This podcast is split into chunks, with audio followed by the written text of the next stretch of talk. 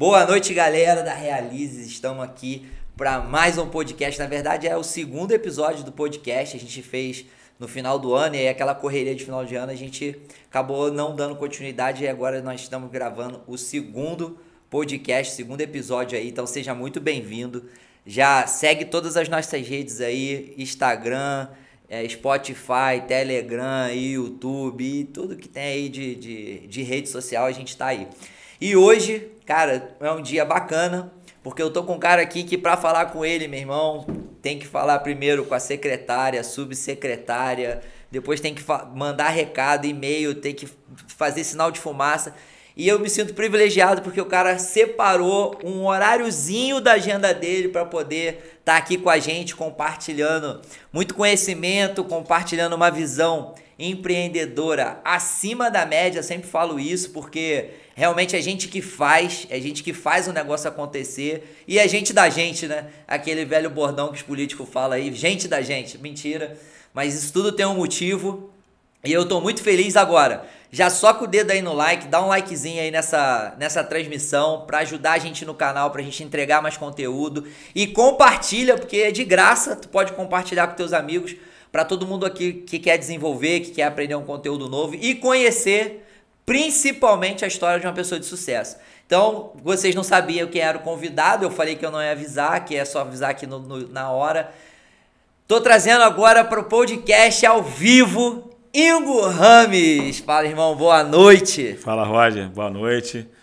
Agradecer o convite, estou estreando aí no podcast. É, é, o primeiro podcast ou já, já não, fez alguns? Já fiz, já fiz, já ah, fiz. Já fiz alguns, assim, estreando aqui no, no Realize com você, então Obrigado pelo convite. E essa história que você contou aí, que tem que falar com o secretário, secretário, é tudo mentira.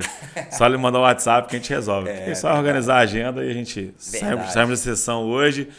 Já fui lá em casa correr lá um suporte pro filhão, eu tô aqui de volta e a gente tá aqui entrando ao Cara, vivo no nosso YouTube. E detalhe, isso que ele tá falando é, olha só a moral que eu, que eu senti agora. O filho dele me ligou um pouquinho antes de começar, cara, pô, deu ruim aqui, meu filho quebrou o dente, vou ter que ir em casa. Falei, caraca. Então pensa, a gente tem que valorizar, a gente tem que ser grato, porque, cara, a pessoa largar o filho que acabou de se acidentar, por mais que não seja algo tão grave, não é caso de vida ou morte, mas requer um carinho, então assim, aproveita o máximo que vocês puderem, porque ele tá com o tempo corrido, então vai ser um podcast bem daquele The Flash, mas com muito conteúdo, compartilhando. Obrigado, irmão, por, por ter dado prioridade aqui, né? Compromisso, que a gente acaba fechando, né? E depois a gente acaba não. É, não podendo, às vezes, né, recuar. Então, assim, isso mostra por que talvez você tenha chegado é, num lugar de sucesso que eu acredito que tem muita coisa ainda para você conquistar, mas da onde você veio é, já é um resultado absurdo, né? A gente quer conhecer um pouquinho da tua história, que eu sempre falo que é o sucesso ele vai abrir, ele vai te exigir várias coisas, muitas coisas o sucesso exige, mas eu acredito que duas ele não abre mão, que é renúncia e sacrifício. Em algum todo momento tem que renunciar a alguma coisa, sacrificar a outra, renuncia uma, sacrifica a outra. Conta pra gente quem é o Ringo Rames. Ah, vamos lá. o Ramos é um petropolitano nato, nascido e criado aqui. Estudei toda a minha vida no, no colégio IEPA, não sei quem lembra, hoje não existe mais. Fui comprado pela aplicação logo após a, a minha, meu término do terceiro ano. Fiz faculdade de educação física, depois fiz pós gestão, algumas pós na área de educação física também. E desde 2014, 2013, 2014, eu praticamente trabalho só com, com gestão, fiquei trabalhando só com gestão esportiva. Em 2016 eu entrei para a vida política, quando vim candidato a vereador pela primeira vez. E acabei perdendo a eleição, fui secretário de esporte durante 2017 e 2018. Como que foi perder essa primeira eleição, nessa primeira experiência de ter se candidatado? Tu esperava ganhar? Não, perder é sempre ruim, né? Nós somos do esporte aqui, ninguém gosta de perder, mas era realmente era uma batalha muito, muito dura, muito difícil. Primeira vez, primeira vez candidato.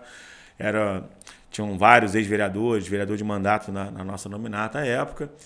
Mas nós fomos o terceiro vereador mais votado do partido. O partido fez duas vagas, eu fui o terceiro colocado. Então a gente não fica feliz com a vitória, feliz com a derrota, porém a gente ficou feliz com o resultado. A gente foi bem votado, eu fiquei, foi o 23 mais votado da cidade. Então, assim, deu uma, uma repercussão muito bacana em relação ao meu nome naquela época e depois a vida seguiu. É, eu lembro que dessa época que tu se candidatou a primeira vez, eu não sei se tu vai lembrar desse dia, mas a gente não se falava muito. Na verdade, não tinha muito contato, né? Tinha aquela, aquela distância. É, e aí eu tava estudando no, na Estácio, fazendo educação física, e tu tava panfletando na porta da Estácio com um grupo. Aí a gente se encontrou e tu, pô, tu me dá uma ajuda aqui, não sei o que e tal. Ah, pode deixar e tal, não sei o que. A gente falou assim muito pouco, mas, ou seja, desde aquela época, isso acho que, se eu não me engano, foi 2016, 16, você falou, 2016. 16. E eu tinha acabado de voltar no estágio do Corinthians que eu tinha ido fazer. E eu entrei na faculdade porque eu pensava, ah, pô, se, se pintar uma oportunidade eu tenho que ter pelo menos um diploma, porque naquela época eu ainda tinha um sonho de ser um treinador de liga nacional. De, porra, quero pegar um grande time, então tem que estudar e tal. E você nessa correria já de, de, de política, querendo trabalhar com esporte.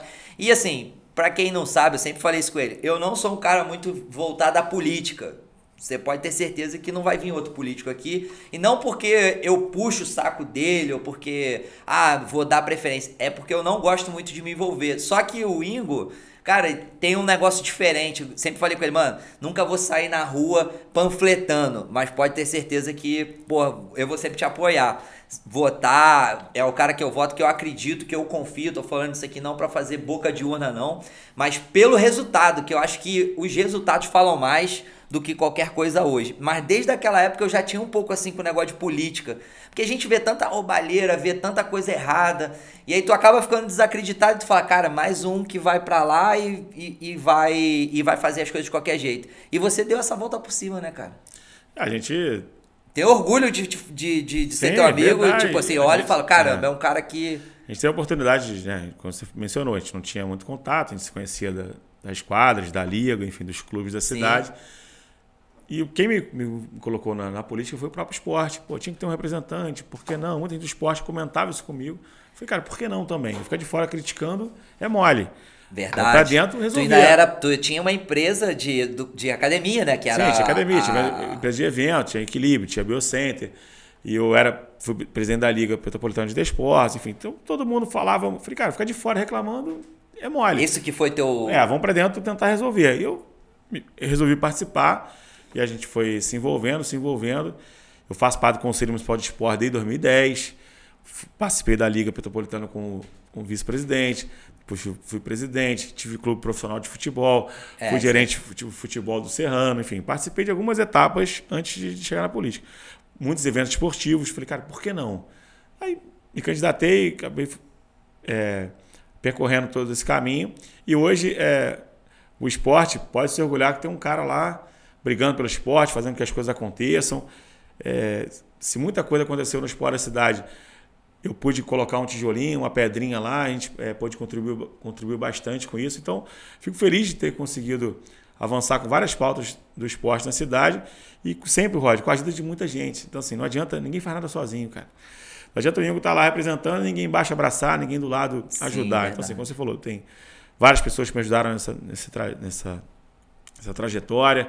Você mencionou muito, muita gente desconfiada, muita gente, por outro lado, também é, apostou. Enfim, a gente conseguiu criar um grupo bacana de, de apoiadores. E hoje tem muita gente que desconfiava no início, que tinha um pouco de, vezes, com o pé atrás. Hoje em dia, respeita o nosso trabalho.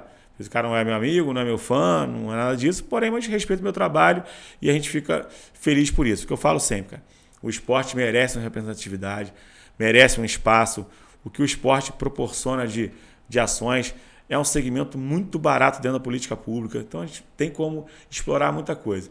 Então eu fico feliz de ter traçado essa trajetória e alcançado aí várias etapas que a gente vai, deve falar no percorrer do programa, Sim. mas realmente eu fico é, lisonjeado de ter sido uma aposta do esporte que deu certo. É, você falou assim, o, o esporte ele tem um, um valor muito barato para o poder público. Quando você fala isso, Sim. É, a sociedade de um modo geral não enxerga muito por esse lado. Eu queria, eu queria ouvir tua opinião em relação a isso hoje de dentro, né? Que a gente não tá lá, não posso falar porque eu não, eu não tô lá de cadeira.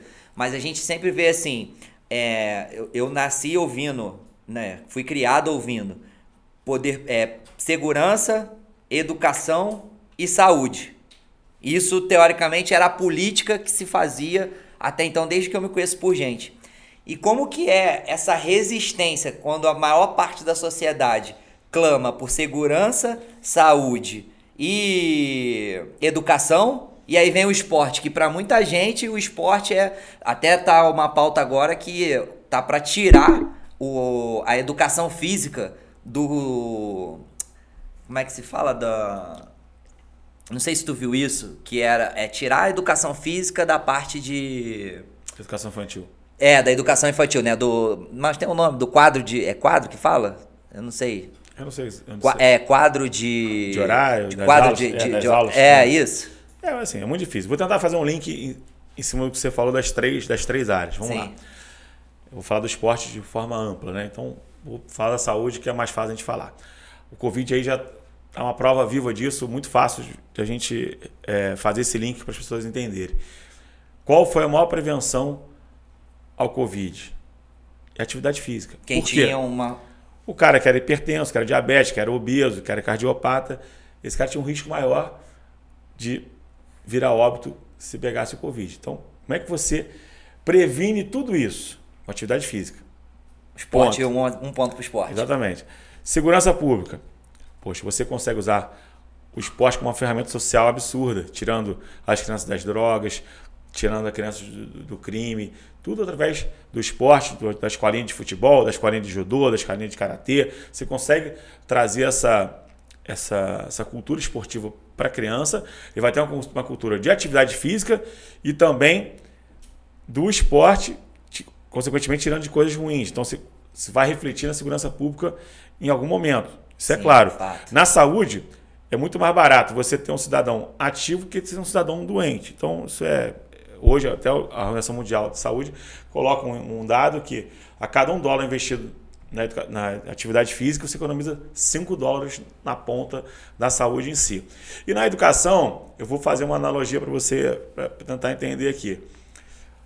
Um futsal, que é uma, a pauta que você gosta pouco, é, da garotada dentro de quadra. Ela aprende a conviver em equipe, ela aprende a respeitar regras, ela aprende a respeitar um líder, que é o seu treinador, tem que respeitar o hábito, a regra do jogo, a regra vale igual a todos. Isso tudo faz parte da educação do ser humano. Olha o quanto o esporte vai ensinar para aquela criança, para aquele ser humano, através de um simples jogo. Porque ali todo mundo é igual. Tem rico, tem pobre, tem mais ou menos. Botou o uniforme, a caneleira, a chuteira e o tênis, acabou. Todo mundo igual. Certo? A regra vale para todos. O treinador está ali para comandar toda a sua equipe. Então, eu não ganho um jogo sozinho, não perco o jogo sozinho. Eu tenho que contribuir com a minha equipe. Então, o cara que está no banco de reserva, mais no futsal, né? Você precisa toda hora se ajudar ali. Enfim, são vários ensinamentos que o esporte pode trazer, que a atividade física pode trazer, que a gente não pensa, não pensa nisso. Quando eu falo isso, os pais ficam olhando, pô, nunca pensei por esse lado. Como é que uma regra de um jogo pode influenciar na educação do seu filho? Então, em, em um minuto aqui, eu, eu resumi para você o link com a, com a educação, com a saúde e com a segurança pública. Então, por isso que eu acredito muito na atividade física.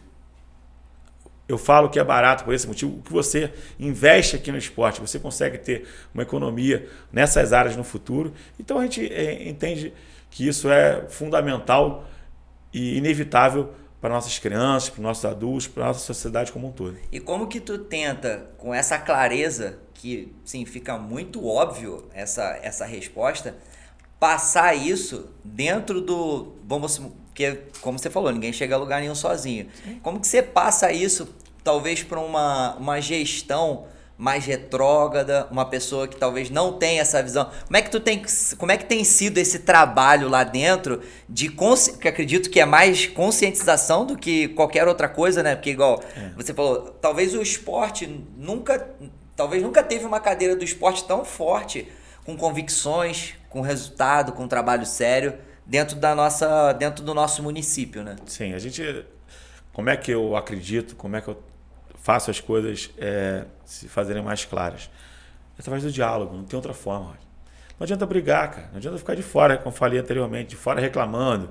Falar, não, o Roger está errado, o outro está errado, isso aqui, a educação não pode. Não, eu não tenho que falar que, eu, que não tem que ter segurança, que não tem que ter saúde, que não tem que ter educação, que não tem que ter mobilidade urbana. Tem que, que ter hoje tudo é um... isso, né? Tem que ter, faz parte da sociedade. Mas eu também tenho que ter o esporte. Então, eu consigo, através do diálogo, através do trabalho, mostrar para essas pessoas a importância disso. Falei, pô, me dá uma chance, vou te mostrar. Vamos na prática ver como é que funciona, vamos não sei o quê. Então você consegue demonstrar isso através de muita conversa, de muito diálogo e trabalho. Então, as duas palavras-chave: dialogar, mostrar hum, na teoria como seria e na prática você conseguir aquele resultado que você planejou. Então, as duas formas é dialogar e trabalhar, não tem outra maneira. E dentro, dessa, dentro desse contexto, acredito que isso seja um dos motivos do seu, do seu bom desempenho, né? do seu, do seu, da sua influência hoje na, na política de Petrópolis. É, só que tu teve uma passagem assim, eu acho que foi. Talvez você que está ali trabalhando todos os dias não veja dessa forma, mas é, é bem meteórica. Do tipo assim, caraca, o cara te perdeu, aí depois ele ganhou, aí depois ele já era presidente, aí depois ele virou prefeito, Conta um pouquinho dessa, desse processo, porque as pessoas muitas das vezes elas veem o palco, né? Caramba, viu o Ingo agora ele virou prefeito da cidade. Mas e o processo? Todo esse processo por trás? Porque eu acho que o processo ele precisa ser respeitado em qualquer área. Exatamente. Tanto na política quanto no esporte. Então, muita gente olha e fala assim, pô, mas um programa, teoricamente, né, um, uma uma, um podcast de mentoria esportiva que vai falar de esporte, mas tem política, porque as pessoas elas criam essas barreiras ao invés de criar pontes. E na verdade a política ela, ela, ela pode ser um braço muito forte do esporte, que é a conscientização, não só acredito no poder público, mas também na iniciativa privada, que é o que a gente acho que esse conjunto se tiver seriedade, funciona muito bem. Como que foi? Como que foi esse processo na tua cabeça assim e no teu dia a dia? Como que isso realmente aconteceu, né? Assim, um pouco mais detalhado, porque muitas das vezes ali no Instagram ou num, numa entrevista numa TV, você às vezes não tem esse tempo para explicar para as pessoas Sim. como que surgiu esse ingo meteórico na política. É assim, só rapidamente, o esporte precisa de um representante e, e outras áreas também precisam. Então, eu busquei, é, através do esporte, essa representação para que a gente pudesse é, mostrar toda a, valio, a valorização do esporte, o que o esporte proporciona de coisas boas também. Então, falando um pouquinho da minha carreira política, eu falei anteriormente, fui candidato em 2016, perdi a eleição, fui secretário de esporte em 2017 2018. Em janeiro de 2019, eu acabei assumindo a cadeira de vereador como suplente em função de um problema que houve lá na Câmara, alguns afastamentos. Eu assumi a cadeira. Em final de 2019, eu me tornei presidente da Câmara, então fui um vereador suplente presidente da Câmara, já é um fato muito raro, assim, é, no estado do Rio nunca houve, no Brasil a gente está pesquisando ainda. Batendo recordes, né? É. E aí, no, já em 1 de janeiro de aí 2020, eu ganhei a eleição de vereador de fato. 1 de janeiro de 2021, nós votamos o novo presidente da Câmara, que já seria o prefeito. Então, eu acabei ganhando a eleição de, de presidente da Câmara. E mas fui tu, nem, prefeito... tu ganhou esse, esse, essa presidente da Câmara, mas tu não, nem sabia que ia. Não, assumir. sabia, sabia. Não, porque dia 18 de dezembro a Justiça definiu que o Rubens não poderia assumir, então o presidente da Câmara seria o prefeito interino. Então, já participei da eleição. Eu já tinha anunciado que seria candidato à presidência antes. Aí disputei a eleição, ganhei a eleição dia 1 de janeiro, então eu ganhei a eleição na Câmara e fui para Queller, né, para assumir a prefeitura como que todo. Com a convicção que seria dois, três meses, pô, até a justiça resolver, como é que seria? Isso Acabou que em março veio a segunda onda da pandemia, foi se alastrando, nós ficamos aí praticamente um ano à frente da Prefeitura de Petrópolis. Como você falou, é uma, uma carreira, vamos colocar assim, uma trajetória muito meteórica, porém muito desafiadora, porque o Ingo estava preparado para isso tudo? Pô, claro que não. A gente, tá, Sério? a gente vai se, se preparando no dia a dia, você que vai legal. buscando as coisas acontecerem. Eu não acredito que o cara nasceu preparado, que o cara é, é, acima da média. Assim, na verdade, todo mundo tem que ter humildade de aprender, de ouvir, de saber se posicionar. Então, isso faz parte do, do processo. Então, eu, eu consegui passar por todo esse caminho com um grupo de pessoas, novamente, não fiz nada disso sozinho, eu não consigo é, tocar o meu mandato de vereador sozinho, muito menos um, um prefeito consegue tocar uma cidade sozinho. Então, você faz isso com um grupo de pessoas, pessoas que acreditaram no meu trabalho, acreditaram no nosso nosso objetivo de fazer uma cidade melhor, a gente conseguiu fazer um trabalho bacana em 2021. Não, eu saí... com, todo respeito, se falar que tu tava aprendendo e tu fez tudo isso que eu vi tu fazendo, que eu acompanhava, te sigo no Instagram, e você tá sempre na rua, tá sempre subindo as comunidades, indo nos hospitais, mesmo como prefeito, que, de, sim, eu não me lembro, ou talvez, não sei, mas eu não vi outras pessoas, não tô aqui para julgar quem é melhor, quem é pior, mas eu não, não é, não é talvez comum para mim ver os representantes da sociedade tá fazendo o que você tá fazendo. Então, tem um que a mais aí também. Não, é vontade de trabalhar, de fazer as coisas acontecerem. De fato, a gente tem. É, Isso muita, te deu uma aceitação muito, muito grande. Muita, assim, vocação de querer fazer as coisas mesmo. Assim, eu tenho. Eu sempre trabalhei muito. Quem me conhece há mais tempo, sempre trabalhei nas academias, nas escolinhas, nos clubes que eu, participei. Sempre fui um cara que trabalhei. Então, hoje aqui. Quer fazer horas, acontecer. 9 né? horas da noite estamos trabalhando ainda. Então, a gente está aqui para poder prestar um serviço. Então, eu pude é, construir uma equipe bacana e trabalhar bastante. Assim, que eu falei, eu não consigo ver outra forma de mostrar resultado a não ser conversando e entregando um trabalho que você acredita. Então, só que a prefeitura é muito difícil, é uma coisa muito grande, você tem uma série de, de problemas, tem problema todo dia, toda hora. Sim. Então não adianta ficar olhando o retrovisor, pô, isso aqui está errado. Irmão, não adianta. Já tem que. Vamos olhar para frente, fazer as coisas Pô, isso aqui tá errado, beleza. Como é que eu faço ficar melhor? Vamos embora. E vamos para cima, vamos sei o quê. E a gente vai, pô, acertei aqui, errei ali, pô, desculpa, errei, vamos acertar na próxima. Então você vai trabalhando, vai conduzindo e as coisas vão acontecendo, você vai ganhando confiança, você vai ganhando cada vez mais motivação, as pessoas vão também te cobrando, outras te apoiando, e você vai criando a sua, a sua estrutura de trabalho e, e fazendo as coisas acontecerem. Como eu falei, assim, e, e esse ano de 2021 eu não sabia meu dia de amanhã. Semana que vem eu sou prefeito? Não sei. A justiça pode julgar. Pode ter eleição? Não pode? Então, assim, era uma. Uma incógnita. Uma incógnita a todo momento. Então, não adianta ficar olhando para o retrovisor. Tem que trabalhar. Não adianta. Quando tu viu, ficou dois anos.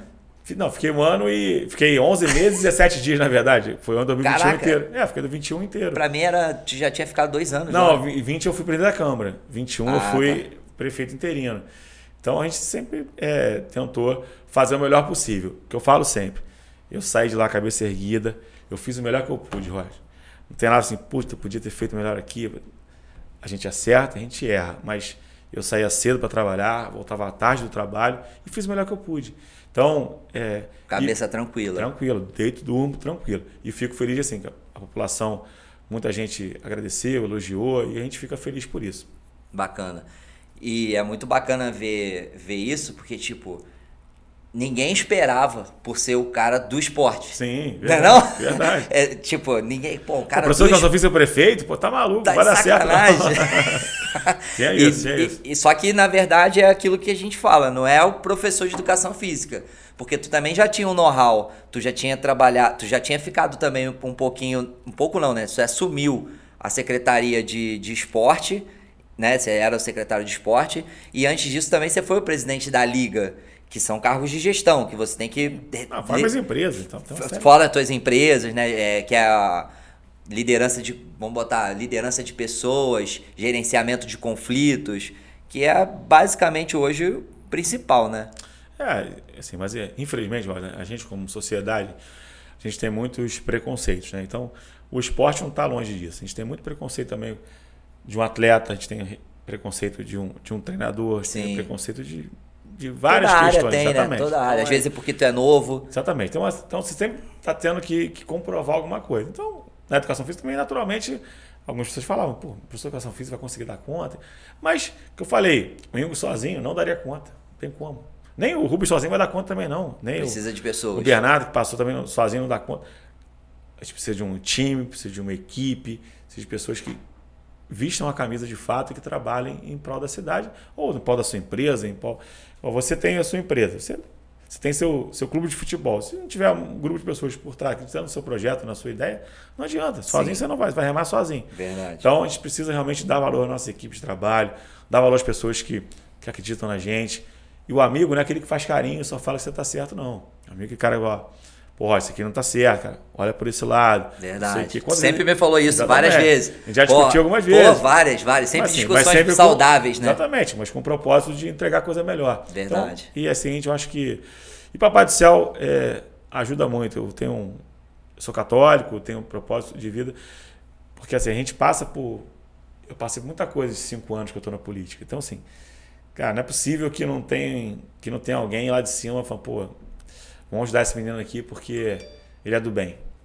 Que as coisas foram acontecendo, foram acontecendo, acontecendo, e eu sempre pedindo a Deus ajuda para me dar discernimento para tomar decisões. E a gente conseguiu é, ter essa, essa frieza, essa calma quando foi necessário. Tá, tu tá quanto tempo nessa vida, assim, somando tudo na parte de gestão, empreendedorismo, político, somando tudo aí, quanto tempo de jornada? Ah, empreendedorismo, minha primeira empresa eu montei, abri minha primeira academia em 2001 na Itaipava, se chama Aeróbico Itaipava, que é o nome da academia, onde perto da, da, do Espaço Saison ali. Hoje tem outra academia no local. Foi 2001 quando eu fui minha primeira academia, eu era sócio gerente dessa academia. E desde então, então tá aí 20 anos, 20 21 anos. anos, 21 anos que a gente está. O que que tu acha que não mudou de lá para cá? O preconceito não mudou das pessoas. E não mudou a minha vontade de, de, de, vencer e entregar algo positivo. Pô, legal. E como que tu enxerga o Ingo, hoje um cara aí que tá com uma carreira bacana, o que que tu enxerga pro Ingo para os próximos 10 anos? Ah, é como que tu se vê? É difícil, difícil falar. É, a gente viveu essa experiência aí como prefeito hoje, mas eu nunca deixei de, de vivenciar do esporte, que é o que, o que realmente me motiva, o que me dá realmente é, muito prazer em fazer. Então, dentro da política, é, eu espero daqui a 10 anos estar sendo prefeito do município. Quer seguir a carreira? Não, vou seguir, vou seguir. vou, hoje eu não, não abro mão disso. A gente tem alguns objetivos e, e daqui a 10 anos eu espero ter vivenciado é, a prefeitura, eu tenho um grande objetivo de ser secretário estadual de esporte, ou quem sabe um dia ministro do esporte, que você possa fazer algo que legal. muito maior realmente pelo, pelo, pelo que você acredita. Então, assim, são coisas que estão na mão de Deus, a gente vai trabalhar. Vai florescendo com o tempo. E eu brinco assim, você vai, você vai passando por pedágios, né? Você vai vencendo alguns pedágios para chegar. Então, é, quem diria que, como você falou, o cara tá, fez a Estácio panfletando em 2016, tivesse avançado tanto na, na, na política, ganhando, ganhando experiência, e agora retornei para a Câmara, estamos lá trabalhando também novamente. Então, enfim, a gente é coisa que a gente acredita. A gente acha que pode, de fato, entregar coisas maiores para o cidadão. Governador do estado do Rio de Janeiro. Não, não tem essa vontade. Não? Não, não tem. É, porque eu vi que tu tava pra caramba viajando Brasília, vai e volta. Como é que é essa, essa experiência? O que, que você consegue identificar, talvez que é quem tá em casa, é, olha, pô, o cara tá viajando, tá indo para Brasília, gastar o dinheiro público com um monte de prioridades aqui que quem tá de fora, né, acaba julgando de uma forma às vezes não por maldade, mas pela falta de conhecimento, pela falta da informação. Sim, é, em Brasília tudo acontece, Roger. Assim, você, a prefeitura sempre gasta mais do que do que arrecada, já tem muita dívida, né? Só você olhar o histórico aí de, de Petrópolis e várias outras cidades. Então, nós vamos ficar reclamando, ah, o gestor passado me deixou tanto de dívida. A outra, pô, vai ser sempre assim. Sempre que vai entrar, falar que tem dívida do outro. Então você tem que ir Brasília pedir ajuda. Você tem que ter recursos de Brasília para ajudar a pagar a sua saúde, ajudar a pagar a sua educação, ajudar a pagar o seu, o seu transporte público, ajudar a pagar a sua segurança. Não tem jeito. Você precisa de emendas de deputados e nos ministérios pedir ajuda. Isso tudo requer a presença do, do vereador, do prefeito, do, do que é o relacionamento. Que... Tu acha que mais o relacionamento mais próximo facilita. Não, é a... o que faz acontecer. Só pelo WhatsApp, por telefone, não adianta. Às vezes você vai a Brasília, você faz uma reunião de meia hora, você resolve o problema de mandar 10 milhões de Petrópolis. Caramba. Assim, então... Qual foi a tua, a tua maior vitória indo para Brasília que tu voltou de Brasília e falou assim, cara, Papai do Céu é muito bom comigo. Assim, que te orgulhou mesmo, tipo, cara, é, não foi sim, viagem foi, perdida. A gente foi uma reunião lá na, na NTT, eu, o deputado Hugo Leal, em relação à ligação Binga Quitandinha. Nós estávamos na reunião, nós, o ANTT, a Polícia Rodoviária Federal, Concer, todo mundo envolvido, e nós saímos de lá com a, com a certeza que ia sair a ligação grandinha. A NTT postou na rede social dela que estava de acordo, que estava. É, só que tinha os próximos passos burocráticos, como está acontecendo ainda. Eu acabei saindo nesse, nesse meio do caminho, naturalmente tem um arranhãozinho para poder ajustar.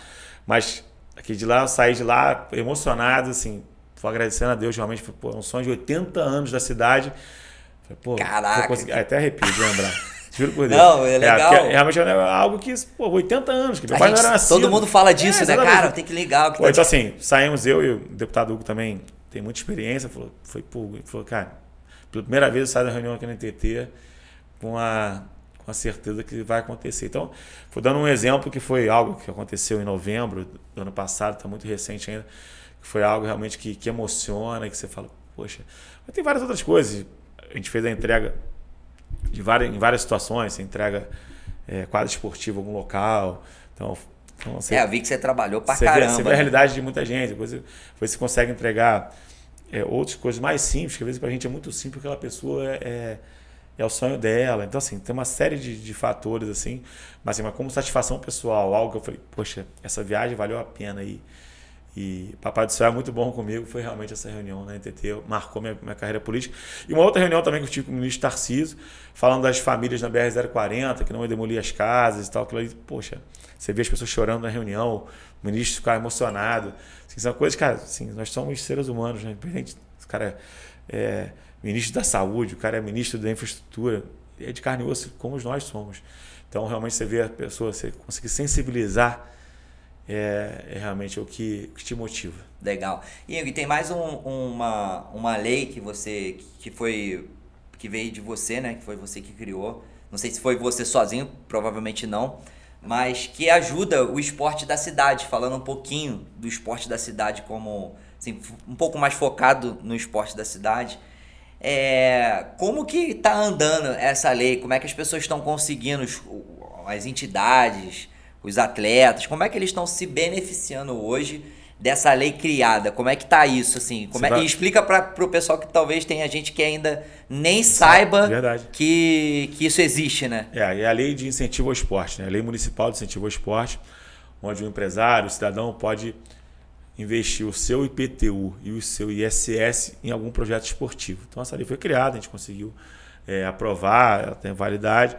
Infelizmente, em anos 2020, 2021, a questão da pandemia, a gente não pôde colocar todos os projetos em prática em função da pandemia.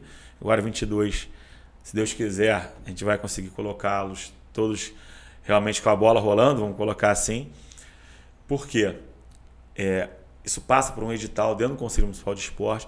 Foram mais de 50 projetos aprovados nesse ano de 2021 de pessoas que entregaram esses projetos, o Conselho avaliou e aprovou esse, esse projeto, onde agora vai ter que correr atrás de alguma empresa, algum cidadão para custear esse projeto.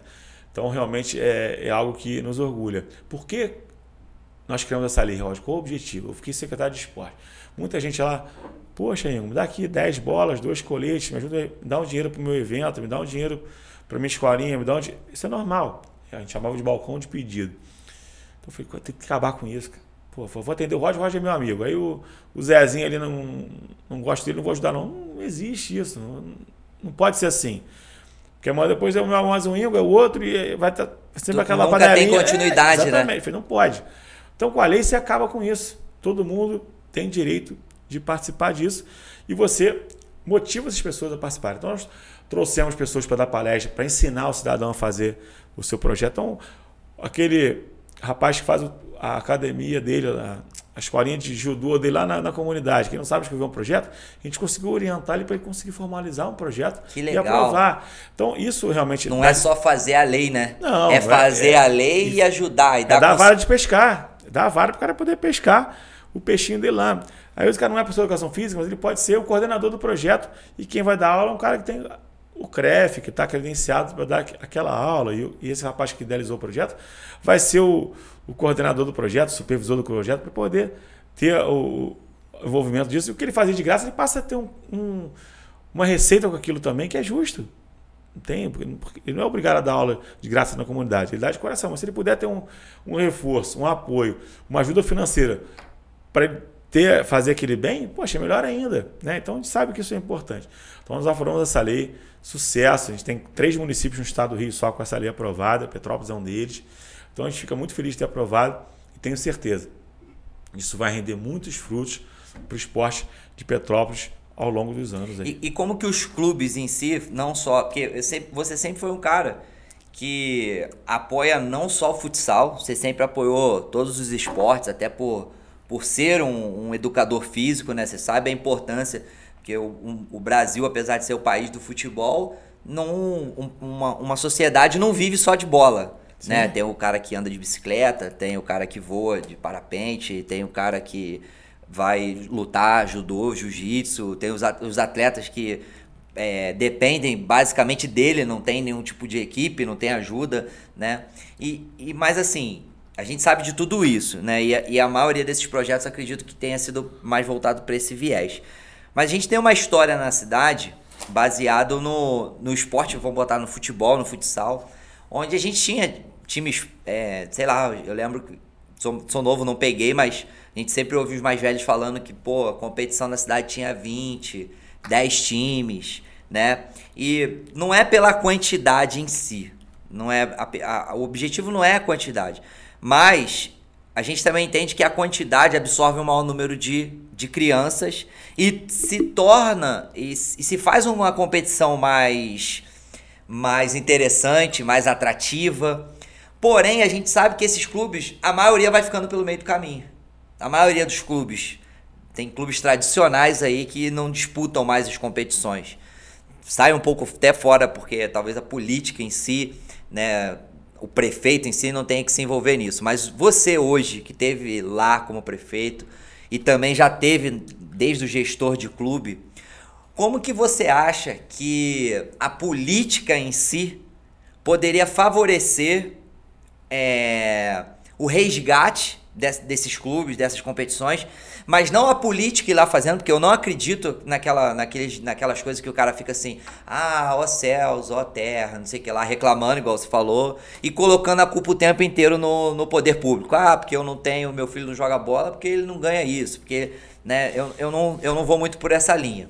A minha linha é mais de o sol nasce para todo mundo, cada um busca a sua sombra, cada um tem sua, a sua interferência.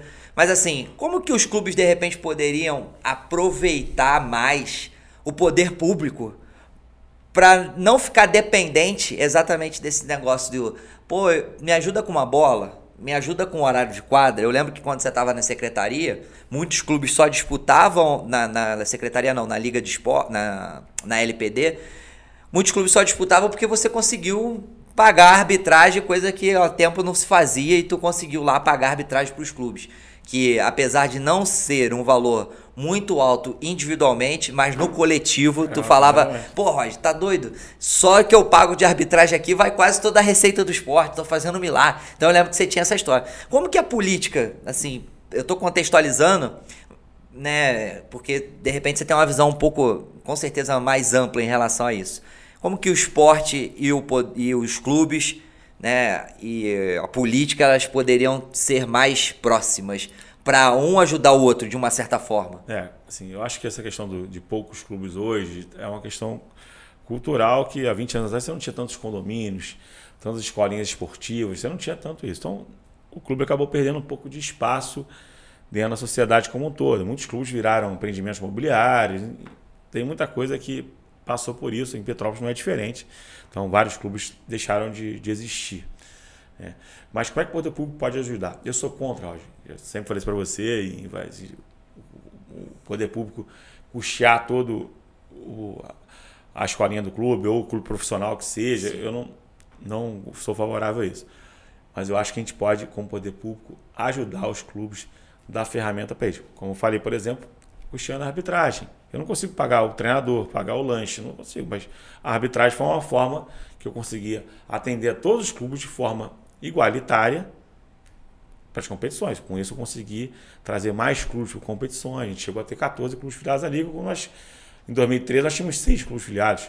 Nós saímos ali com 14 clubes filiados, salvo engano. Hoje deve ter até um pouquinho mais. Estamos Geraldo com o Neto, a turma continua um trabalho muito bacana lá também. Então, com várias ideias, outras modalidades esportivas, fizeram um trabalho bacana. Então, e como eu, falei, eu falo sempre com o Geraldo, com o Berg, a gente conversou. Deixou um legado, né? Os caras estão teoricamente é, mas, seguindo. Mas, hoje, mas o que aconteceu hoje? Assim, hoje tinha um Ingo lá com o vereador, com o secretário de esporte, enfim, na política ajudando. Tinha um conselho municipal de esporte, que é o presidente de clube, que é, que é o presidente do conselho hoje, que é o Jorge Vieira, lá do Vera Cruz, que é, um, que é presidente do, do, do Conselho Municipal de Esporte hoje. Se tinha na liga pessoas sérias fazendo um trabalho bacana também. Isso tudo vai engrenando e vai se ajustando para que a gente tenha o bem. Quando tem um, um no, na, no, na, liga puxando para trás, ou um vereador puxando para trás, ou o secretário de esporte puxando para trás, isso não, não dá liga, né? não, não, consegue dar resultado. Então a gente conseguiu passar por um momento, a gente está vivenciando em Petrópolis hoje um momento muito bacana nesse sentido. Todo mundo entendeu, acabou aquelas brigas chamando na liga, você lembra disso? Você não tem mais, você vê na liga, você vê que tá, tá tranquilo, todo mundo tem um propósito. É Cada um com seu projeto, seus objetivos. Colocando a criançada para jogar. Então, você tem uma, uma um, um, bom senso muito maior dentro da, da liga hoje. Então, eu, eu, acho que a gente conseguiu é, chegar nesse nível hoje. Então, e a Feitura vai continuar ajudando nesse sentido. Mas eu, eu falo sempre, ah, chegou a ter cinco, seis clubes disputando o Campeonato Carioca. E aí, às vezes, atrapalhava o Campeonato Municipal. Eu falei, pô, eu tenho, tenho uma parcela de culpa nisso aí. Se eu não pagasse a arbitragem do, do campeonato municipal. Os caras valorizavam mais o campeonato lá embaixo do que. É, mas, assim, mas se, não joga, se, se eu não pagasse a arbitragem do municipal, eles não, não conseguiriam jogar no Rio. Por outro lado, é legal a criança vivenciar um jogo no Rio, uma outra competição, com a garotada mais Nível jogada. Maior. Exatamente assim, a gente tem que respeitar a opinião de todos. Então, e é legal você poder contribuir com isso, participar disso. Então, é, o que eu acho, respondendo a sua pergunta, assim, o poder público tem que ajudar mas não tem que puxar tudo. Eu acho que. Porque tem, já teve casos de clube que só entrou, se beneficiou de tudo que a prefeitura bancou, depois nunca mais disputou uma competição. A gente tem exemplos aí na cidade. Sim. Então, porém, tem outros clubes que estão todo ano lá participando, pagando a mensalidade da liga, se ajudando. Então, existe maneiras de você ajudar, contribuir, e tem que fazer, sou favorável a isso, porém, não dá para é, depender só do poder público. Sim. Tem que criar suas ferramentas através de projetos, através de iniciativas, através de parceiros privados, enfim. Ou criar estratégias de arrecadação maior dentro do clube, por exemplo, aluguel de quadra, fazer algum tipo de, de competição, enfim, tem uma série de maneiras de você ganhar recursos dentro do clube também. Sim, por exemplo, a gente tem um exemplo clássico, que é um clube que todo mundo torce para que seja uma referência, porque eu acredito que o crescimento de um puxa os outros.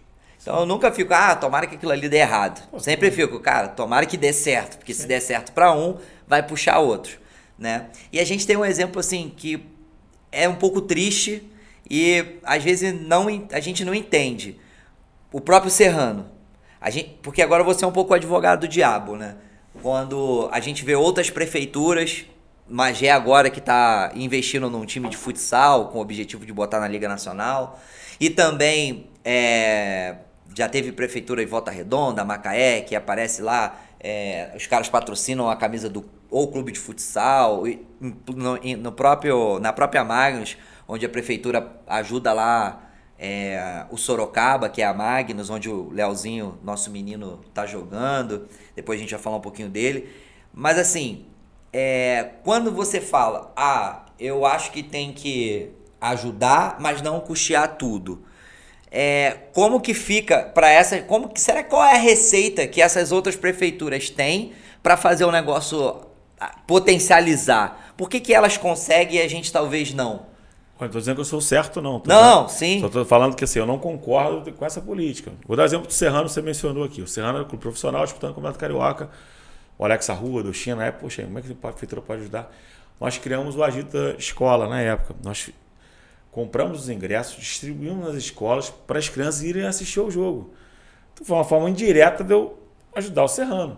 Garantir os eu ingressos. Dinheiro, exatamente, eu comprei, comprava 100 ingressos, 200 ingressos por jogo, por exemplo, eu ia nas escolas municipais próximas ao estádio e aquela criança tinha a oportunidade de ir ao estádio ver um jogo. Levar o pai dela, a mãe dela para assistir o jogo. Porque às vezes a criança não tem essa oportunidade. Você nem sabia, hein? Exatamente. assim, eu não fiz isso dando de, ah, vou dar de X mil reais para o Serrano. Não. Eu comprei o ingresso, fui dentro da escola com um jogador do Serrano, Marcelo Mariola foi com a gente, o próprio Alex Arruda, que era o gerente de esporte, foi com a gente. A gente criou esse, esse link com a escola, a criança se sentiu feliz de ser de, de reconhecer, conhecer um atleta, um garoto aqui da cidade que foi jogou em vários clubes. Então, assim, teve essa oportunidade.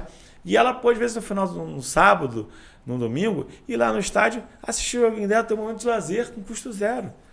Então, a gente conseguiu proporcionar. Então, assim, o que eu estou falando assim, tem alternativas para fazer. Como você falou da Magros, você tem, você tem, como você tem a Carlos Barbosa, que a Tramontina banca grande parte, assim, é uma só que às vezes a, aquela cidade, ela é voltada para isso. O PEC aqui em Petrópolis. O PEC, a prefeitura sempre ajudou o PEC, mas nunca bancou o PEC como um todo. Então, pode ter, a gente pode voltar a sonhar com, com clube de Liga Nacional aqui? Pode e devemos sonhar com isso. Mas não conta com o Ingo para ter que bancar tudo. Eu Sim. não acho que é o caminho. Não, eu também acredito que o projeto nem tenha continuidade. É isso. Porque imagina. Mudou o prefeito, acabou. Acabou. É isso. Exatamente. Então, assim, é, é, o risco que se corre. Quando você cria uma autonomia, quando você cria uma identidade, você consegue. Ser autossustentável. É, e fora isso, a prefeitura assim, vai sentir. Quando o projeto é bom, naturalmente o próximo prefeito vai querer continuar com o projeto, aquilo vai dar retorno para ele, vai dar visibilidade para a cidade. Então, isso é importante. Então, eu acho que é fundamental o poder público participe disso. Mas, por que eu vou custear todo o projeto do Roger Sim. e não do, do, do, do Hugo? Sim. Por quê? Isso acaba até é, sendo... não, não, não faz sentido. Assim. E por que, que tu acha que o Serrano, não como prefeito, não como, como um cara que representa o poder público, mas como petropolitano, o que, que falta talvez para o Serrano é, voltar a dar orgulho pro Petropolitano? Então, o Serrano, assim, eu acho que nesses últimos anos conseguiu dar uma. Com esse novo grupo que entrou, conseguiu investir muito lá no futebol profissional. Eles trocaram até o gramado, Pô, né? Trocaram, fizeram uma forma linda. Realmente eu, eu torço muito para que dê certo, vou lá, eu fico chateado quando é, tento em vários jogos, quando eu posso. Então, assim, estou sempre presente dentro, dentro da minha limitação ali. E realmente, assim, eu fiquei muito triste nos últimos dois anos, que, pô, investimento legal, um clube bacana, trouxe um treinador bom, montou um elenco legal, chegou na hora dentro, Há muito tempo não tinha isso, né? Sempre... É, rateava, aí conseguiu montar uma estrutura bacana, né? Aquela. Não teve um problema entre a diretoria social, com os investidores que estavam no clube, pô, tudo alinhadinho, tudo acontecendo. E o resultado de campo não veio. Então, o futebol tem essas é, particularidades também. Às vezes você monta um negócio mais ou menos da liga e, e, e vai. Ganha, é. Tem outro você faz uma estrutura bacana e dentro da quadra não dá certo. Então, isso realmente é, é difícil de explicar. muita, coisa... muita gente fala que ah, mas o Serrano não vai para frente porque quando tem um pouquinho mais de dinheiro não valoriza os atletas petropolitanos. Nunca tem um atleta petropolitano ali, né, é, que chama não sei se a pessoa talvez não acompanha, ela, né? Porque é o dia a dia. É, tu acha que hoje a cidade ela parou um pouco de formar é, atletas, de, de revelar é, joias para o nosso esporte por conta disso? É, assim, é, difícil de responder essa pergunta. Assim. Eu não acho que parou. A gente tem aqui vários exemplos, né, pessoas que, pelo futsal aí que demonstraram, o próprio futebol de campo, a gente tem um, alguns meninos que. O próprio PEC, se bem que o PEC não ficou muito aqui em não, Petrópolis, ficou, mas é. é foi para o Rio porque estava aqui. É. O Rafael do Botafogo, Zulu no Fluminense. Tem vários exemplos também que. que Sim. O que é saíram daqui. Teve, não foi um. Não jogou no Flamengo do Botafogo, mas viveu do futebol, vive do futebol até hoje. Tem o Jefinho que joga, joga fora, que pouca gente fala do Jefinho. O Jefinho vive de futebol há muito tempo. Pô, treinadores tem vários: Marcelo Veiga, Dieguinho, Luan, Gustavo Leal, pô, medalhista olímpico da cidade. Então, assim, é, a gente tem. Poucas um, pessoas. É, tem um celeiro. Então, são, tem muita gente envolvida aqui com destaque hoje. O Edgar Maba trabalha no Fluminense não sei quantos anos. Então, assim, falando aqui, vai lembrando das pessoas. A gente tem muitos exemplos positivos também. Não acho que parou.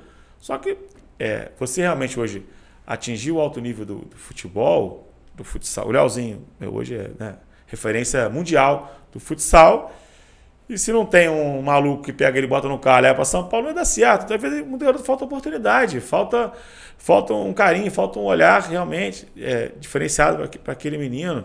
Então, talvez mais do que.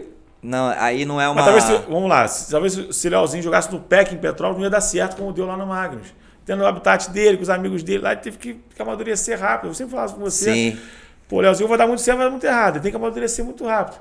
Que era um garoto que nunca foi um garoto santo. Sempre foi. Não, tem uma história que tu pode contar aqui que o podcast é dele, ele já sabe. A história que ele preencheu duas fichas. então, assim, tem, tem, muita história, que ele era um atleta disputado vários clubes, ele chegou na liga tinha duas fichas do clube tá A e clube né, B. Clube A clube B. Eu falei, pô, vem cá, chamei o pai dele falei, cara, tem que escolher um, dá pra jogar em dois. Enfim. Então você tem uma série de, de coisas. Então, Desde pequenininho o moleque já era. Foi um garoto, sempre foi um garoto levado, vamos colocar assim, querido por todos. Sempre, e lá ele teve que amadurecer, que amadurecer né? pô, e assim. Tu conversa com ele hoje outro, tu, tu vê família, outra pessoa. A família dele ajudou bastante, os amigos ajudaram bastante, assim. Então você tem ele, tem o Caio, tem o Léo, você tem uma, o Davidson, tem vários garotos aí que Sim. amadureceram. O Danilo, né? Tem Sim. vários exemplos aí de garotos. Pedro que... Paulo agora. Pedro Paulo, bem lembrado. Estamos tentando resgatar o Maiquinho. Bacana. Então, assim, garotos que, que, que conseguiram é, amadurecer através do futebol. Tem o Six hoje, pô, 40 e poucos anos, ainda artilheiro do campeonato, jogando pra caramba. Então, assim, é, é bacana. Né? O Six tem quase a minha idade, pô. Sim. Todo campeonato que ele gosta joga. Gosta de bola, hein? Não, gosta, sabe jogar onde vai. Todo se destaca, foi campeão pelo Magia agora, então a gente sabe que isso é bacana de ver.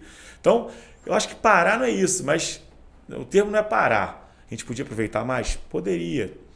Se a gente tivesse, às vezes, uma seleção municipal, que eu sempre falei, assim, mas às vezes falta um Sim. pouco de, de, de, de é, apoio. É, é porque a minha dúvida, assim, hoje com o esporte é como formar atletas de alta performance com um esporte cada vez mais competitivo, quando a estrutura de ambiência para aquele atleta não é favorável.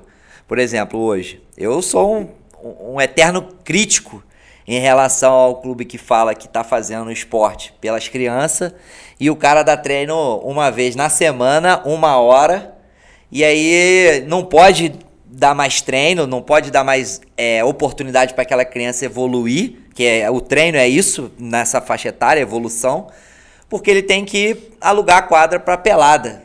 E aí a minha pergunta é: será que realmente o objetivo está em oportunizar esses atletas ou é só um passatempo? Então, assim, tudo bem se for, não tem problema nenhum. Ah, não, meu objetivo aqui não é formar atleta. Tá tudo certo. Agora, quando eu levanto a bandeira que eu quero potencializar um atleta, a gente aqui acompanha, principalmente agora que eu estou mais próximo do esporte de, alto, de alta performance, tá, tá no Corinthians, acompanho, lido com o tempo inteiro com pessoas que estudam isso o dia todo, buscam essa, essa evolução.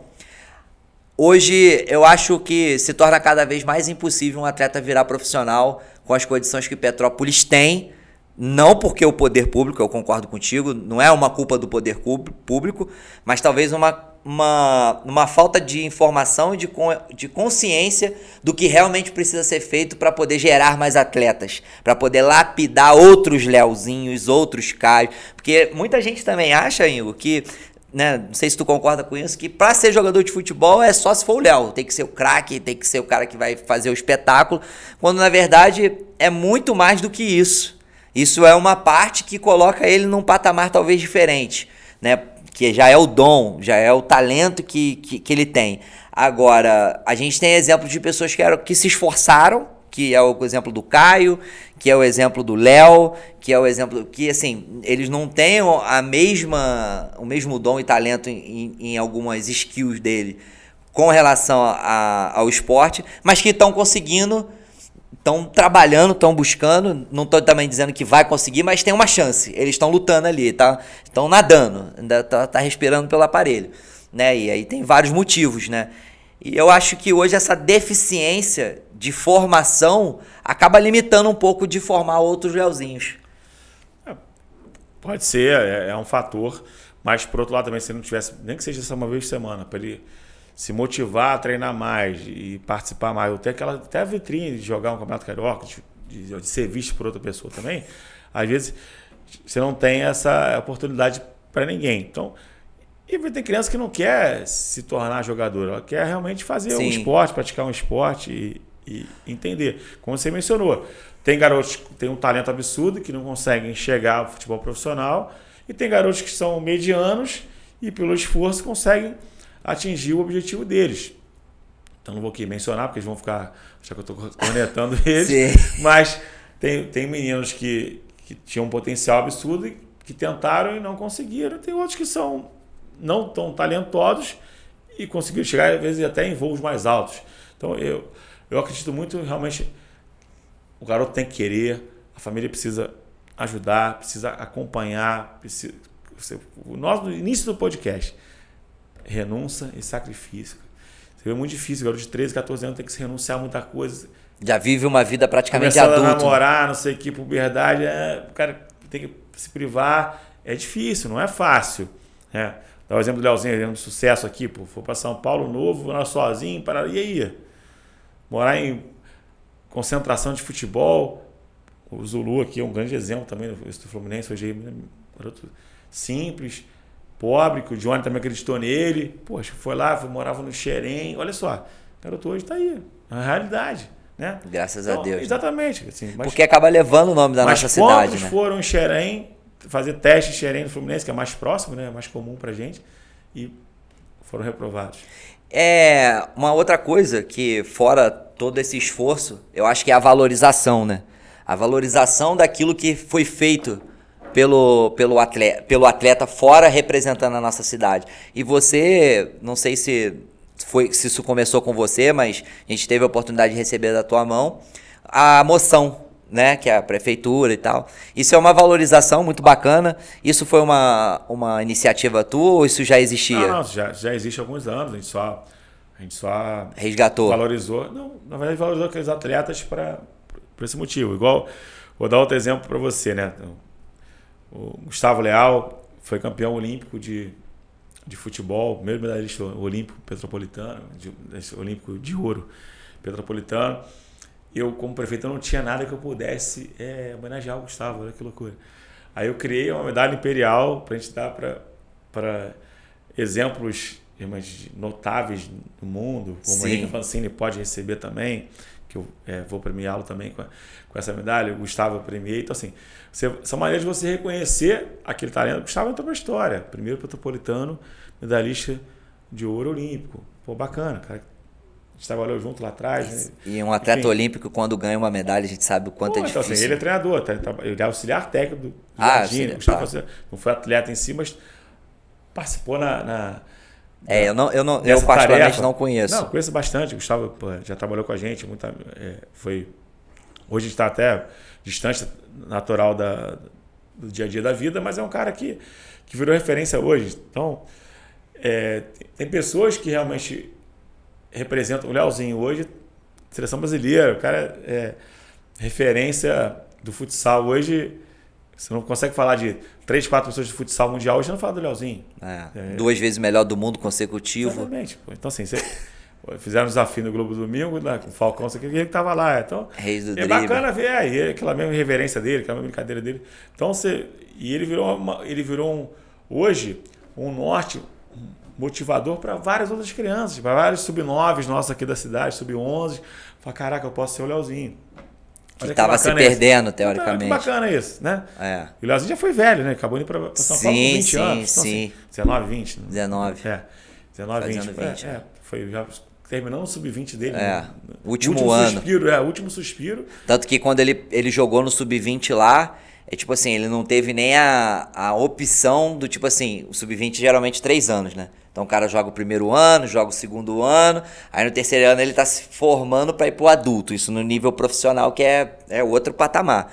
Ele já chegou no, tipo, último ano dele de, de 20 e no ano seguinte era adulto, ou seja, se não fosse bem, ia ser mandado é. embora e já era. E jogando na época ao lado do Falcão, que o Falcão ainda estava jogando. É. Né? Então ele realizou um sonho que, imagina, tu jogar do lado do rei do, do futebol e hoje aí apelidado pela, pela imprensa como o príncipe o príncipe malvadão. É. Vamos falar só príncipe, porque malvadão é a, é a parte da resenha.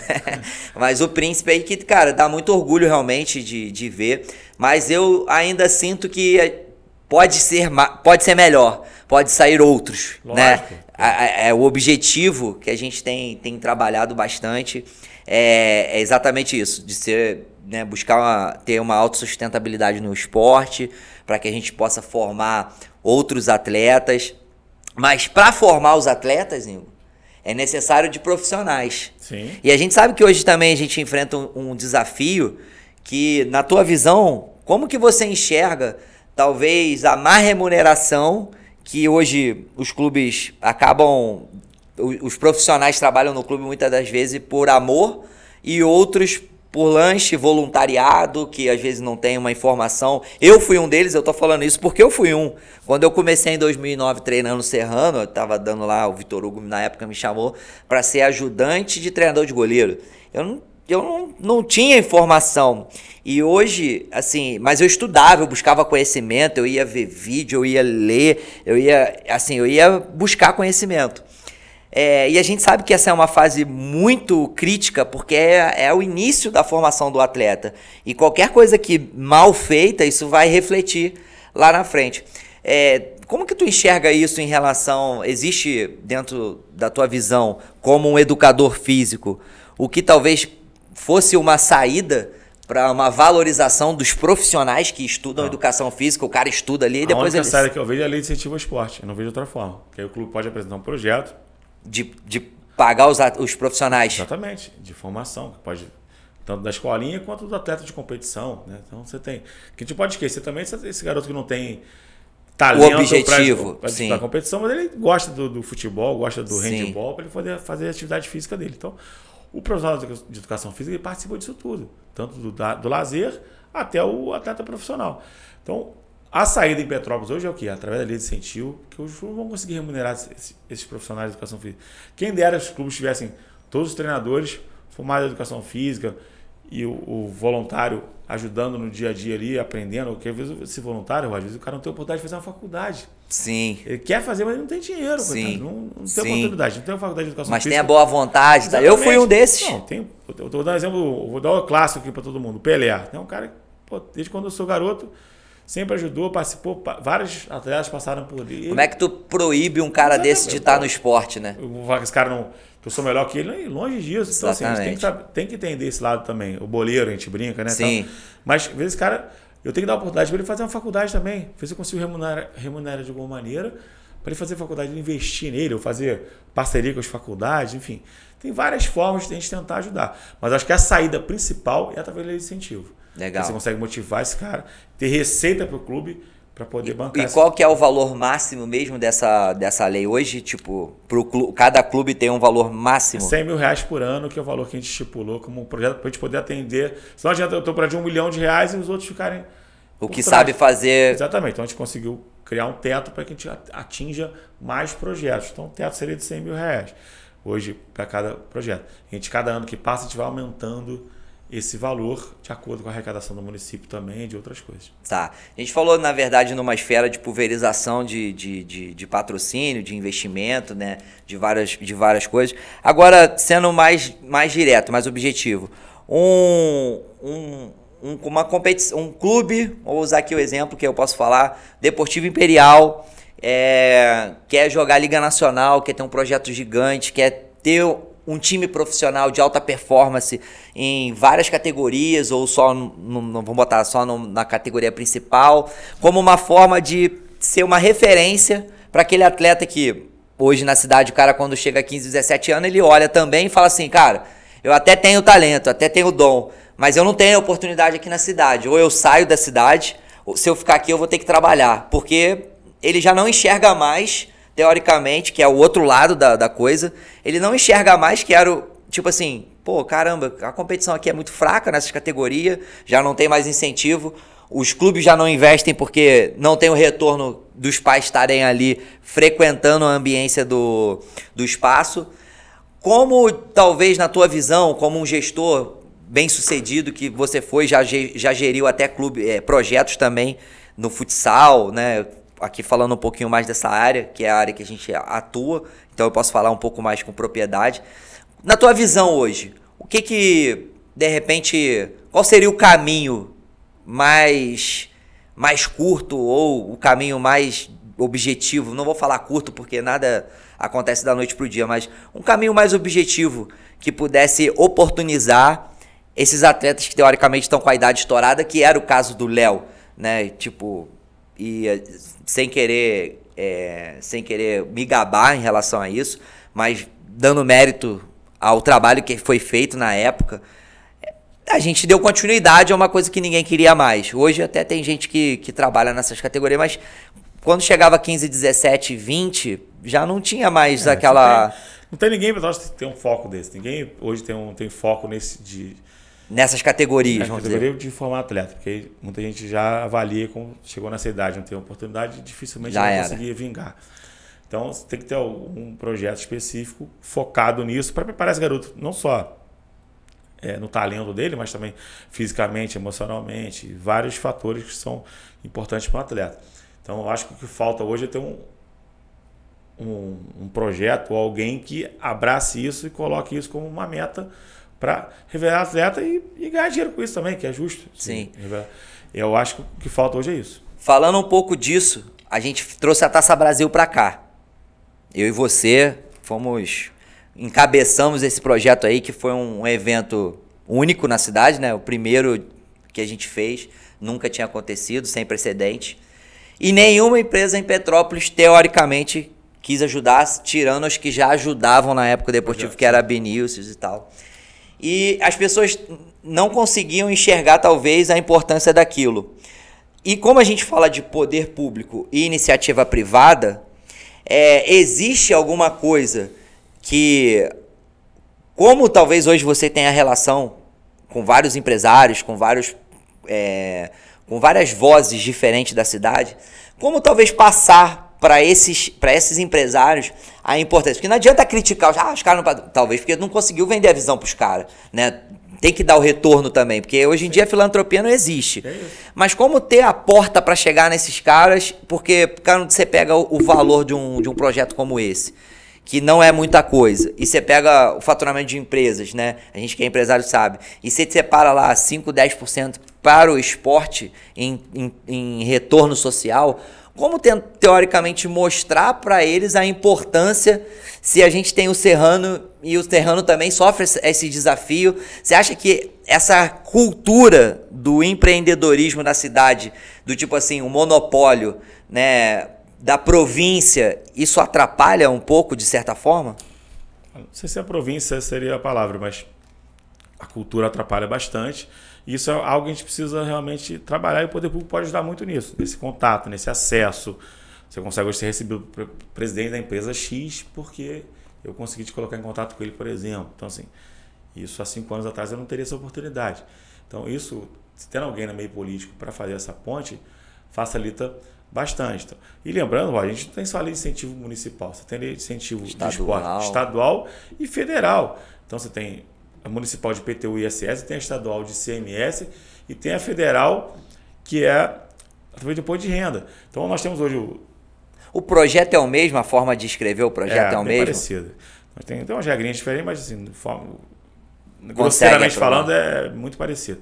Então, o esporte transformando vidas hoje que é através da liga, que, foi, que a Enel é que banca e tal. É um projeto de Bacana. 500 mil reais é, por ano, 400 e pouco, quase 500 mil reais por ano.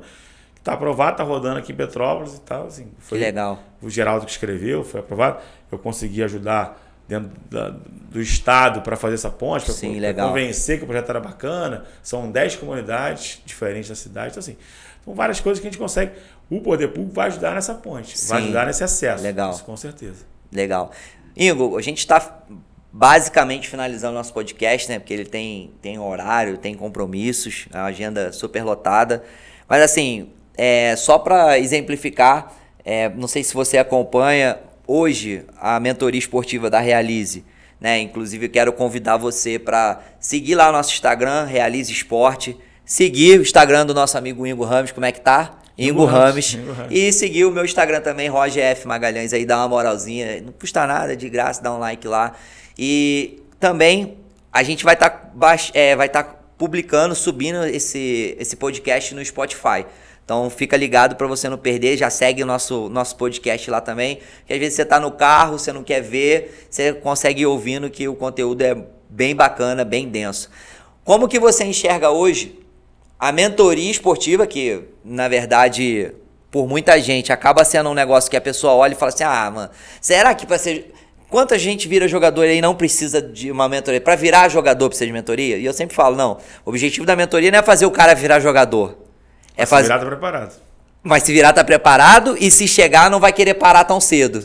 E a gente tem vários exemplos disso, né, de atletas de alta performance que talvez por uma falta de inteligência emocional acabam desistindo no meio do caminho, tomando decisões erradas. Como que você enxerga isso hoje é, não somente no esporte, mas uma coisa que não é trabalhado nem na escola, que a gente não aprende, eu pelo menos não aprendi isso na escola, ter inteligência emocional. E eu sempre falo isso, cara, eu, a, o descobrimento desse mundo do desenvolvimento pessoal me transformou numa outra pessoa, num outro ser. E eu gostaria de ter aprendido isso antes. É, como que você enxerga isso hoje como, um, como poder público, não só para o esporte, mas em relação à inteligência emocional no esporte, na educação, no modo geral na sociedade? Olha, assim, qualquer tipo de conhecimento não, não ocupa espaço, né, que a gente costuma dizer. Então, qualquer preparação, qualquer estudo que você tenha, qualquer conteúdo que você adquira, isso vai te ajudar em algum momento da sua vida. Como você falou, poxa, vezes, hoje que eu vejo hoje, se tivesse me dedicado um pouquinho mais na escola e me ajudar hoje. A mentoria que você colocou aí, é, até foi meio que inovador nesse sentido aqui em Petrópolis, eu não, conheço ninguém que faça esse trabalho. Você teve essa ideia, pensou comigo lá atrás, a ideia foi, porra, acho que é bacana, tem mercado para isso. Que eu falei aqui, às vezes o garoto não tem tanto potencial, ele é um garoto dedicado, quando tem a oportunidade de ter uma, uma inteligência emocional maior. A família com a base, às vezes, instrução. Para lidar com conflito, para lidar com situações adversas. Eu brinco, é, botar o gelo na veia e, e, e tocar a, vida, então, sem explodir, sem se alterar. Então, isso tudo faz parte do, do, crescimento do ser humano. E quanto mais você prepara esse jovem, com o adolescente tem aquela, ah, o adolescente é difícil, né? Então, se conseguir introduzir isso para esse adolescente, ele não vai ganhar só no esporte, não, Roger. Ele vai ganhar na vida dele como um todo. Legal. Então, Ruim de tudo, se o cara não virar jogador, vira um ser humano melhor. Com certeza, não tenha dúvida disso. Então ele vai estar mais preparado para a vida. Que a vida é ganhar, é perder, é apanhar, é se dar bem. A vida é isso. E a gente aprende muitas das vezes, não, muita não, 100% de certeza. O Ingo de hoje não é o Ingo do palco, é o Ingo do fracasso, sim ou não? O Ingo das derrotas, o Ingo dos desafios, o Ingo te torna uma pessoa melhor, porque a gente aprende muito mais com a derrota, com os revés, do que muitas das vezes com a vitória, né? É assim, eu, eu sempre tive, né, como, como objetivo também, ser lidar. O esporte me ensinou isso, né? Se lidar com a derrota lidar com a vitória também. Eu não gosto de perder, mas acontece. Eu posso não vai ganhar todas, né? Posso empatar, posso, tem uma série de. Tem, tem empate com gosto de vitória, tem empate com gosto de derrota, né? No, no futebol toda hora, enfim. Então a gente precisa aprender com tudo isso. Se eu perder, é lógico que a gente acaba tirando muita lição da derrota. Mas quando você ganhar também, você tem que tirar lições da, da sua vitória também. Legal. Que às vezes você pode, dentro de um jogo, você passar por momentos difíceis e você, no final do jogo, você saiu vitorioso. Mas será que eu consegui ter uma, alguma coisa que me acrescentou para para eu terminar esse jogo com a vitória, nesse processo, durante esses X minutos ou durante esses X segundos que eu precisei tomar uma decisão. Então, isso tudo faz parte de um processo. Então, eu, eu discordo um pouco desse jargão que só a derrota que. Não, cara, a vitória ensina, o empate Legal. ensina e a derrota ensina naturalmente ensina. Mas eu acho que a gente tem que usar a vitória como aprendizado também, principalmente vezes de humildade. Talvez você for ficar muito soberbo e, peraí, cara é, eu estou vereador hoje, amanhã eu não sei, pô. Legal. A única certeza que eu tenho é que eu sou professor de educação física. Isso aí eu estudei, tenho um diplominha lá. Mas vereador eu fui eleito. Será que na próxima eu vou ser? Será que eu não vou? Será... Então, é, tem coisas que a gente precisa aprender em todos os momentos da vida. Então, eu acho que respondendo aí, a gente precisa aprender tanto na derrota mas no empate a gente se aprende também, e na vitória também se aprende muito. Bacana, palavras, ó, reflexão de Ingo Rames. O cara tá filosofando. Quem mano. sou eu? Não tem, não tem ideia. Irmão, pra gente finalizar, eu queria te fazer três perguntas básicas, que é: quais são os três objetivos mais importantes pro Ingo Rames daqui para frente? Três objetivos mais importantes que você ainda não alcançou. Ser o melhor pai do mundo, que eu puder trazer de melhor para ele. Ser um exemplo para ele, para minha família, para as pessoas que acreditam em mim. Sua família? Então, no caso. Sempre, não, família, amigos e pessoas que acreditaram, Legal. que acreditam, acreditaram em mim. E o terceiro é seguir uma carreira, é, é, independente da área que seja, no esporte, na política, enfim, que seja uma carreira justa, honesta, olhando para frente. Eu acho que esse é, é o objetivo. Tu, tu separa o filho da família de um modo geral? Não, não é que separa o filho da família, mas assim, o amor de, que eu tenho pelo meu filho, ele é maior de qualquer coisa que eu possa, que eu pudesse imaginar para minha vida. Então, eu falo, o maior desafio da minha vida é criar meu filho, né? Que eu acho que não vem com manual, né? Não vem com. então, eu acho que é assim, eu, eu, tive uma criação maravilhosa, meus pais são, porra, exemplos para mim, são pessoas que eu amo muito, minhas irmãs também são muito coladas comigo, a gente tem uma família abençoada demais, em todos os sentidos, mas realmente a sensação de ser pai, a sensação de a responsabilidade de ser pai, que você quer demonstrar para ele, deixar de legado para ele, realmente supera isso tudo. Se eu parar de falar, senão eu choro aqui. Que isso, ó. Isso jeito. aí, né? Não, quem é pai sabe, né? A gente fica com o coração é. apertado. Desses três objetivos que você me falou, filho, família e a carreira. Isso. Certo? certo? É, três coisas que você tem assim como... Para cada um deles, três coisas que você tem como meta Tipo assim, mais específica. Né? Pô, quero ser um pai melhor. Como? Pra quem tá te assistindo, de repente você ser uma inspiração para essa pessoa que tá te assistindo. E essa inspiração, através de um podcast como esse, que é o objetivo aqui, a gente servir como ferramenta de transformação para as pessoas, não só pelo que a gente fala, mas pelas histórias de sucesso, a gente quer trazer outras pessoas também com referência, com que, que batalha que faz. E que essa inspiração sirva como um gatilho motivador para quem está assistindo e fala assim: caraca, é isso. Essa é a chave. Então, desses três objetivos, filho, família e, e carreira, três pontos que você gostaria para cada um deles. Isso é muito objetivo. Em relação ao meu filho, quero que ele seja um homem de bem. Já fico feliz. Para minha família, que eles tenham orgulho de mim, pela criação que eles me deram e, e, e eu poder retribuir de alguma maneira. E no trabalho você sempre alcançar coisas melhores, coisas maiores. Quando isso for ter, ser um passo para trás, você também ter discernimento, inteligência emocional de entender que tem que dar um passinho para trás para poder ganhar na frente. Então, isso são as coisas que a gente tem que, que aprender e se dedicar sempre. Então, a gente não vai ganhar sempre, então tem que estar preparado para a vida, para que se algum momento a vida te der um, uma rasteira, te der uma cutucada, você tem que, opa, Deixa eu respirar aqui, deixa eu olhar e voltar para a ação. E o que é a vida para você em uma palavra? É sensacional. Viver é sensacional, tá maluco?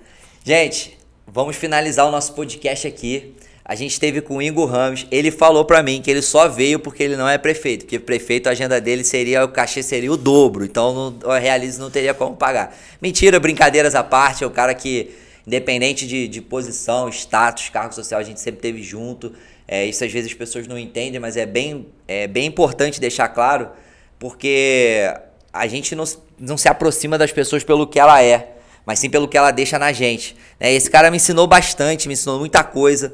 sempre fui um cara, há um tempo atrás, né, polêmico, sempre entrei na. E às vezes ele era o cara que chega, pô, cara, não faz isso não, não entra nessa polêmica, isso aí, pô, tenta levar por esse lado mais, mais suave. E eu vejo esse, esse carinho que ele acabou a gente tendo, a gente acabou se, se. A vida fez a gente se encontrar, e ele sempre teve um carinho muito grande por mim, então, assim, tem uma consideração enorme, não só por, Tipo, amanhã o cara vai estar tá trabalhando na academia, eu vou lá e vou chamar ele para vir aqui do mesmo jeito, porque eu, eu gosto de estar com pessoas como ele. Então, assim, é, sem fazer nenhum tipo de propaganda, mas, cara, muito obrigado por ter vindo, por ter aceitado o convite. É uma honra poder estar com você, ouvir a tua história, compartilhar a experiência, saber que a gente é novo e ainda tem muita coisa para fazer, e a gente ainda vai estar fazendo outros podcasts contando outras histórias, que tem muita história para contar, não dá para contar tudo, se deixar a gente vai ficar falando aqui várias coisas. Mas assim, eu tô muito feliz, muito realizado nesse nessa, nessa minha nova, vamos botar assim, nessa minha nova jornada, onde eu também tenho uma responsabilidade que fora o meu filho, é a responsabilidade de cuidar de outros filhos, né? Que é uma responsabilidade muito grande. A gente tem muita, muita, muitas atividades que a gente faz que as pessoas nem sabem para aquilo tudo chegar. É, na televisão, para chegar no palco, muita coisa que a gente faz nos bastidores, assim como você, para a gente ver uma rua asfaltada, para a gente ver um hospital melhor, para a gente ver uma escola melhor, para a gente ver um clube melhor. Tenho certeza que você trabalha pra caramba, soa muito, né? Sua muito nos bastidores para essa engrenagem funcionar, independente se é como presidente, se é como prefeito, se é como vereador, se é como secretário. Eu sempre admirei pelo trabalho e sempre falei com ele, cara, tu não me decepciona, mano. Que tu vai perder a amizade se um dia eu descobrir que tu fez alguma lambança aí que mexa com a tua com teus princípios, com teus valores e né, a gente sempre brinca com isso e cara, você tem todo o meu, meu carinho, minha gratidão. Muito obrigado, galera por vocês estarem aqui. A audiência de vocês é muito importante. Na, no próximo podcast a gente vai abrir para as perguntas. Hoje não deu, o tempo estava corrido. Mas no próximo podcast a gente vai abrir para as perguntas. Mas independente, ouve lá, segue o nosso, nosso arroba lá, Roger FM Magalhães, Realize Esporte, Ingo Rames, Ingo Rames com dois M's. A gente vai botar, a gente vai deixar esse vídeo no YouTube, a gente vai baixar na plataforma do Spotify. E tudo que vocês puderem contribuir compartilhando, comentando e dando uma dica lá se gostou, se não gostou, o que, que pode melhorar para que esse programa, né, esse, esse trabalho que a gente faz é para vocês, para que vocês possam ter acesso, né? Eu sempre aprendi isso. Muita gente vai falar assim: "Ah, mas o Roger tem a oportunidade de estar perto do Ingo, o Roger tem a oportunidade de estar perto de, de fulano, de Beltrano, de Ciclano". Cara, mas a, a gente eu quero abrir essa oportunidade porque a mesma interação que eu tive aqui você ouvindo, você vai ter também. Né? E aí, vou deixar para você finalizar o nosso podcast. Muito obrigado a todos. A palavra é sua, as últimas considerações e tamo junto. Não, obrigado aí pelo, pelo carinho, pelas palavras e deixar aqui o nosso acesso. Quem quiser acessar, acessar nossas redes sociais, pode procurar lá na Câmara também, no nosso gabinete, sempre às ordens. Então, obrigado pela oportunidade. Agradecer a, a turma do, dos bastidores aí também trabalhando até tarde. É, obrigado pelo carinho aí. E conte comigo uma sugestão para o próximo podcast. Podcast só sobre a Taça Brasil. Teve muita história para contar naquela Taça Brasil. Tem, tem, não tem? Caramba. Então aguarda que a gente vai fazer ainda um próximo podcast exclusivo da Taça Brasil. Que, ó, foi trampo, hein? Nossa Tamo junto, irmão. Obrigado. Um abraço, irmão. Um abraço.